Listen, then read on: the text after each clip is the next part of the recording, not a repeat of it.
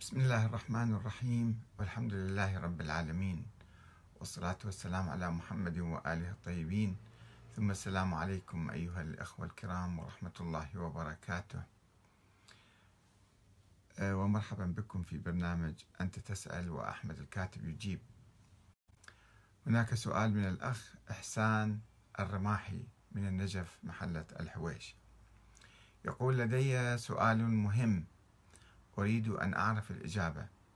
ما هي حقيقة حديث إن الله لا يخلي الأرض من حجة إما ظاهرا معروفا أو خائفا مستورا؟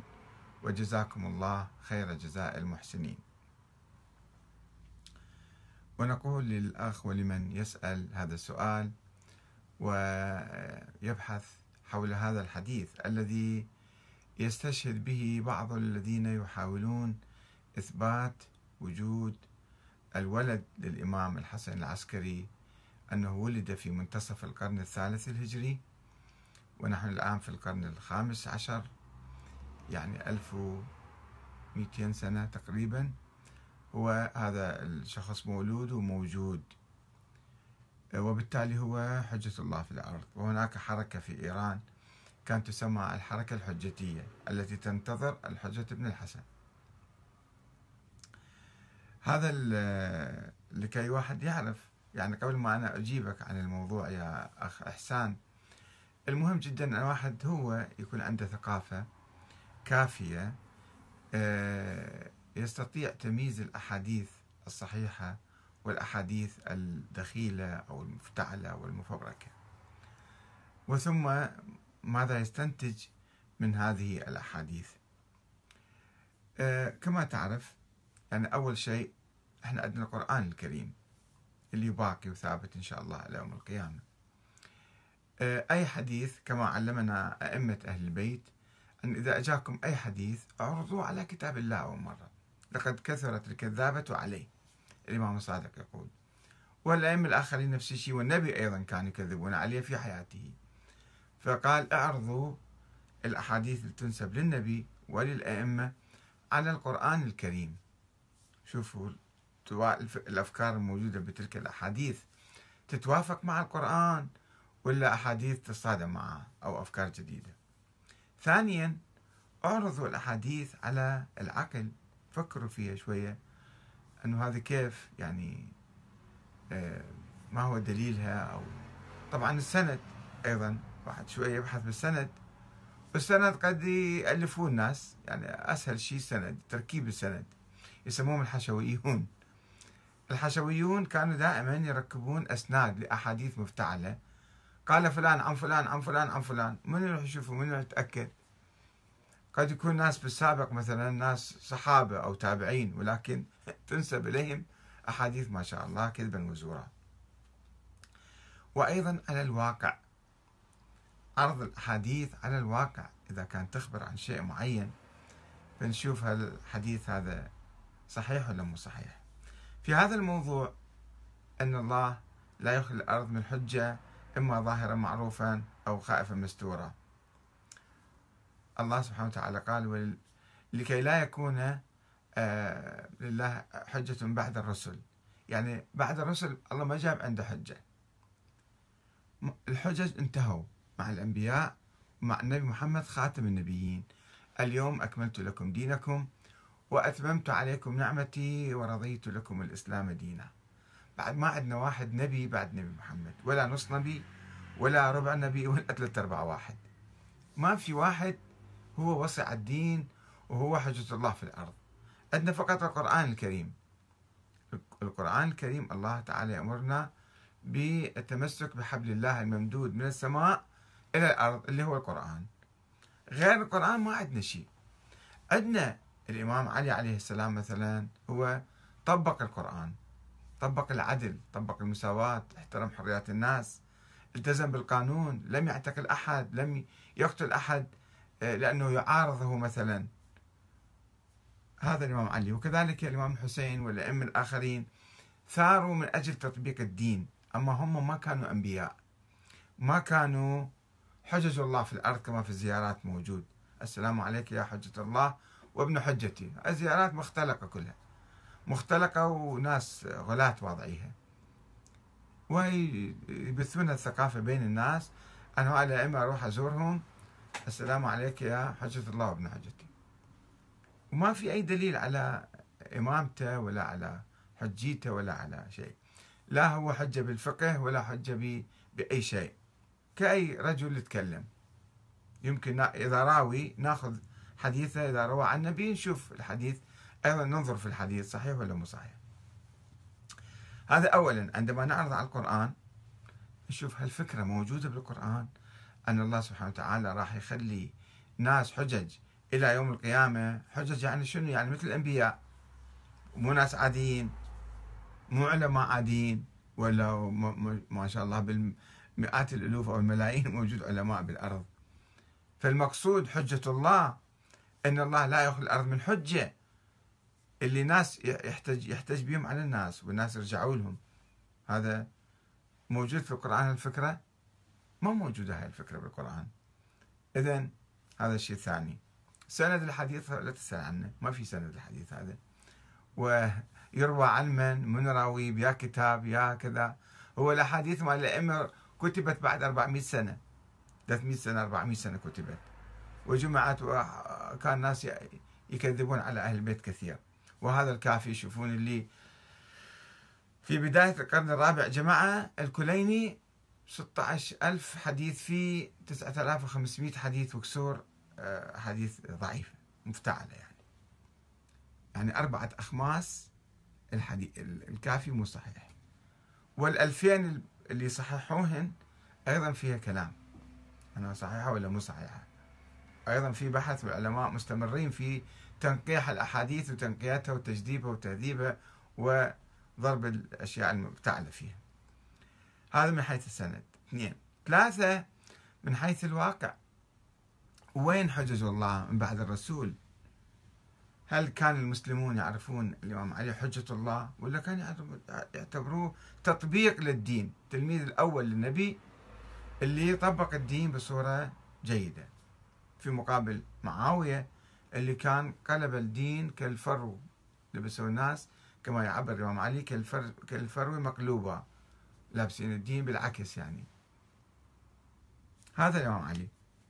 الأئمة الباقين يعني تجي أنت من العابدين ما يقول أنا ما ما يدعون الحجية والإمامة من الله. حتى يسألون الإمام الصادق في الكافي أيضا موجود هذا الحديث. يسألوه هل أنت إمام مفترض الطاعة من الله؟ يقول لا أبدا أنا ما قال الكلام. فيقول للراوي أنت جماعتك بالكوفة دي يقولون ناس نعرفهم وكذا دي قال أنا إيش علي فيهم؟ هم يحكون نفسهم. فالإمام الصادق تبرأ من هذا الحديث وهو لم يدعي أنه الله معينه على الناس. طيب ذول الأئمة الظاهرين افتهمنا الآن. على فرض أن ذول حجة الله في الأرض. خلينا نسلم الآن. إما ظاهرا معروفا ومعروف حتى في زمان الأئمة أكثر الناس ما كانوا يعرفوهم وأكثر الشيعة ما يعرفوهم. بس يقولون شخص معروف يعني. هذا هو الحجة الظاهر طيب سلمنا بهذا الموضوع الآن. تنزلا. نجي أو خائفة مستورة. خائفة مستورة. فيها خائف وفي مستور. الخائف فيستتر. وربما أحيانا يستتر بدون خوف. يعني هذا الكلام كان يجيبوه حتى يقولون ابن الإمام الحسن العسكري المفترض اللي يفترضون وجوده أنه هذا خائف من القتل. طيب ذيك الأيام الدولة الإسلامية عموما كانت تحت سلطة الشيعة. دولة في اليمن دولة في شمال أفريقيا دولة في طبرستان. الدولة البويهية صارت بعدين في العراق وفي إيران وفي كل مكان. والخلفاء العباسيين أضعف الخلفاء كانوا ذيك الأيام. فليش يخاف هذا الإمام؟ الحجة إذا هو موجود لماذا يخاف؟ يروح إلى أي دولة أخرى أي مدينة أخرى أي منطقة أخرى. ويستتر ويعلن أيضا. لا يعلن أيضا. أبناء الأئمة أعلنوا ثورات وأعلنوا حكومات. فليش هو خائف يعني؟ هذا أولا. ما ماكو خوف. ذاك الزمان ولا بعد ذلك. الآن شوف العالم حر. أي واحد يجي يدعي النبوة يدعي الإمامة يدعي المهدوية.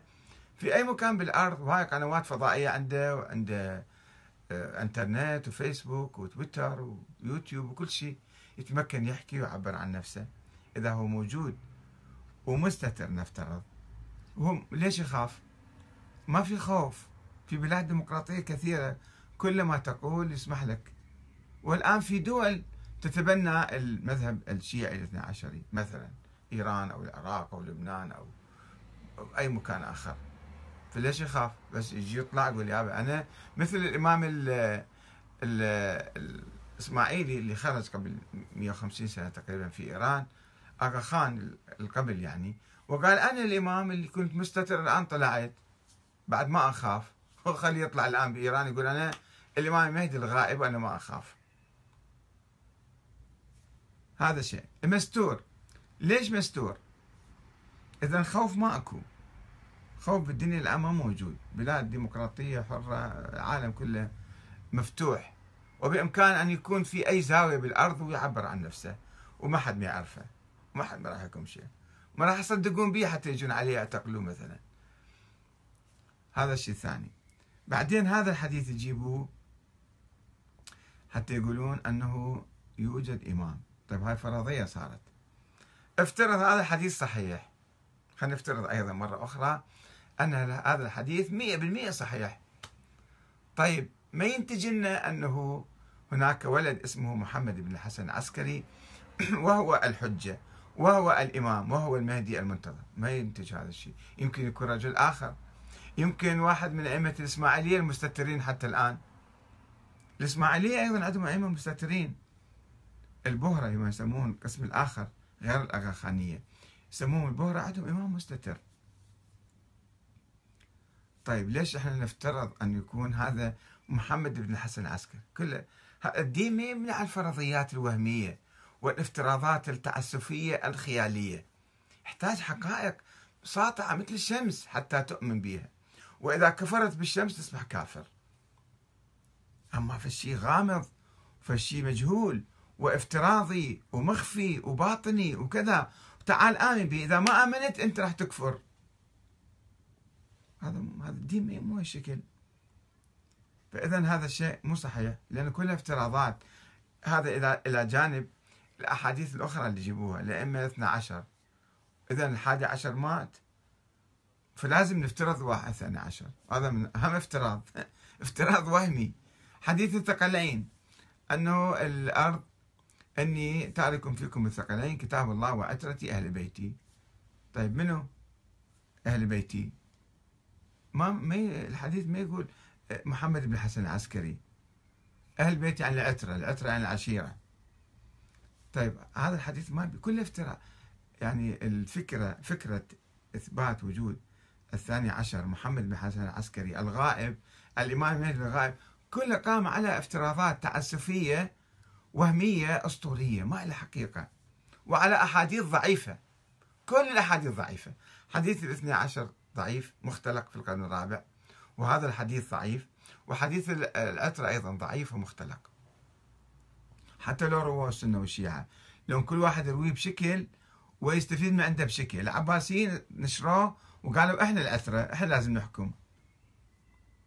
هاي فكرة أنه أن الله لا يخلي الأرض من حجة إما ظاهرا معروفا أو باطنا أو خائفا مستوى. هذه فكرة صوفية صوفية يتبنون القطب. يقولون دائما أكو واحد قطب بالعالم.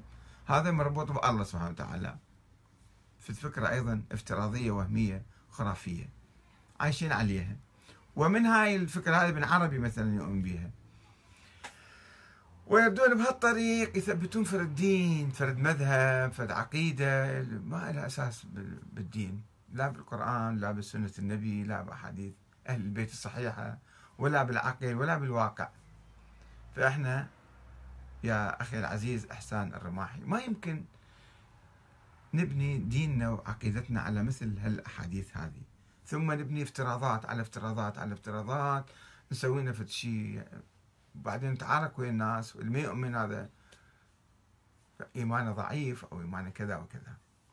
فإن شاء الله يعني أي حديث يجيك آه، أنت أعرض على القرآن الكريم أعرض على العقل أعرض على العلم على الواقع وأبحث فيه وفكر فيه وشوف هذا شنو يؤدي وكيف يمكن نستفيد من عنده. ما يمكن نقبل الأحاديث هكذا هي طايرة. وشكرا لسؤالك والسلام عليكم ورحمة الله وبركاته.